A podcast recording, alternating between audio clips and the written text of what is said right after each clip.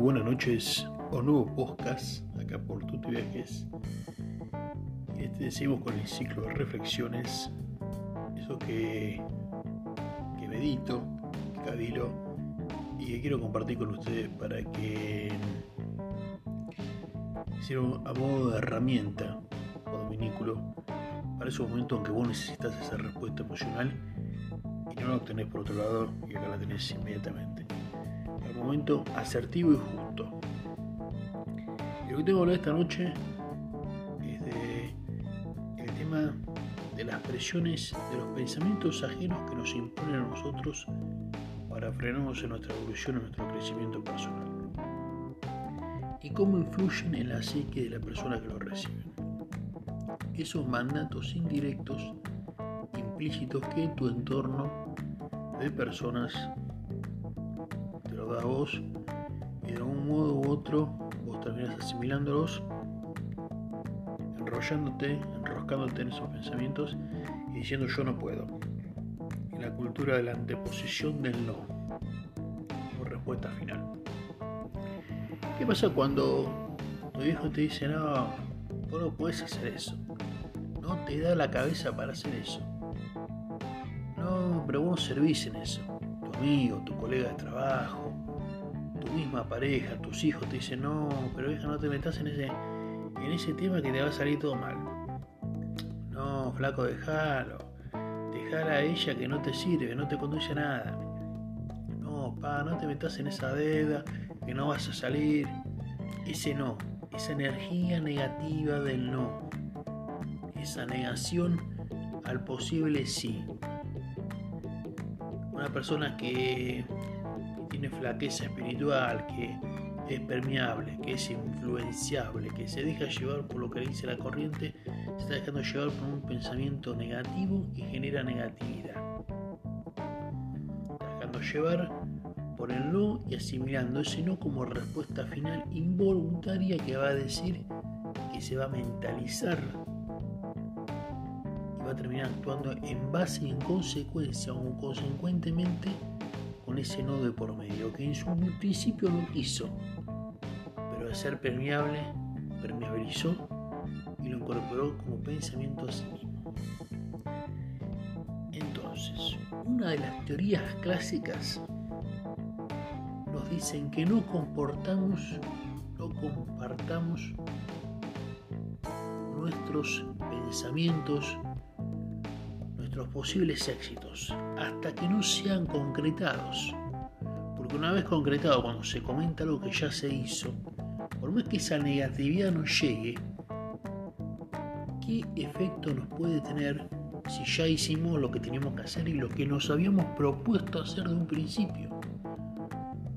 Es un efecto reflejo. Esa negatividad, si no surte efecto, se pierde en el macrocosmos cosmos universal que nos rodea, a todos los seres vivos y a todos los objetos inanimados, a todos los elementos materiales, inmateriales, conscientes o no conscientes que rodean nuestra realidad y las realidades. Cuando alguien te dice que sí es positivo, está transmitiendo también su pensamiento estás actuando en base a un sí ajeno. ¿Qué hacemos entonces? Permeabilizamos el no, permeabilizamos el sí, aceptamos el sí, aceptamos el no. Son corrientes vagas, corrientes ambiguas. Debes hacer esto. Real, les dirán poner un freno corte, banco de niebla. Dejar que te... Sí, vos decime que sí, decime que no, pero yo decido un final. Si vos estás convencido de una idea y vos ves que esa idea es positiva, que es favorable para vos, ¿por qué te vas a dejar llevar por ese no como respuesta? Por ese sí. Si vos ya sabes la respuesta. Leo, pedir consejos ¿Es bueno o es malo? Vas a obtener varias perspectivas y vos vas a elegir si vas a aceptar ese no o ese sí. Entonces, de mi postura personal, yo te digo, vos pedís consejos, como pedís tres presupuestos en el turismo, una agencia de viajes y turismo para cada para conformar un paquete turístico, un programa de viaje diseñado en la agencia, elegimos de cada prestador de servicios tres presupuestos. En ventas, cuando vos tenés que pasar, sea en tu casa que tenés que hacer una reparación, que tenés que adquirir un bien material, que tenés que comprar algo, vos realizás como mínimo tres planes de compra, tres acciones apuntadas o enfocadas a la compra. Tres presupuestos.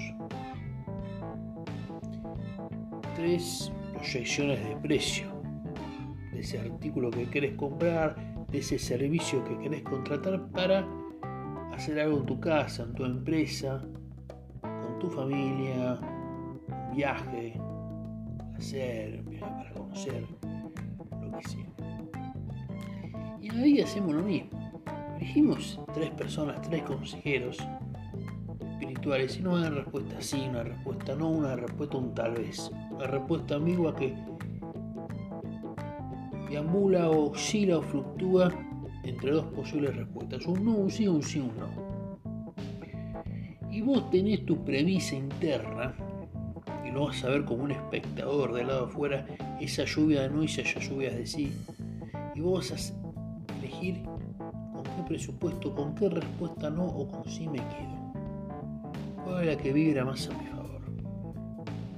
Y ahí te vas a dar cuenta que vos hiciste la elección pero que vos interactuaste con los demás aprendiendo, o sea, incorporando eso sí, y no quedándote con el no a rajatabla como el niño que le imponen algo y el niño se transforma en un autómata y repite o como vos cumplir los sueños de los padres. Cumplas el sueño de los otros, sino cumplir tus sueños propios. Esa es la lección del día de hoy, espero que les haya gustado. Estos tuti viajes, reflexiones,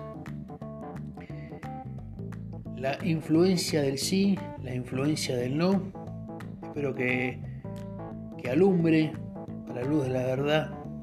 ustedes opinarán, ustedes dejar comentarios, escucharán, compartirán y harán el boca a boca para que este canal de podcast y de Anchor siga creciendo fue un gustazo esta noche de jueves por estar en este micro programa.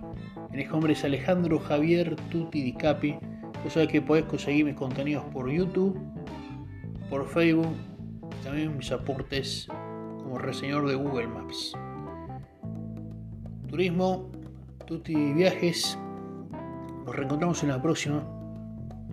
Acá también tu gurú, tu coach espiritual, algunos. Dejo que con mucho más contenido nos reencontramos en breve. Hasta la próxima y que tengan una excelente noche y prometedoras jornadas. Nos vemos. Un abrazo a todos, a esta audiencia que nos sigue.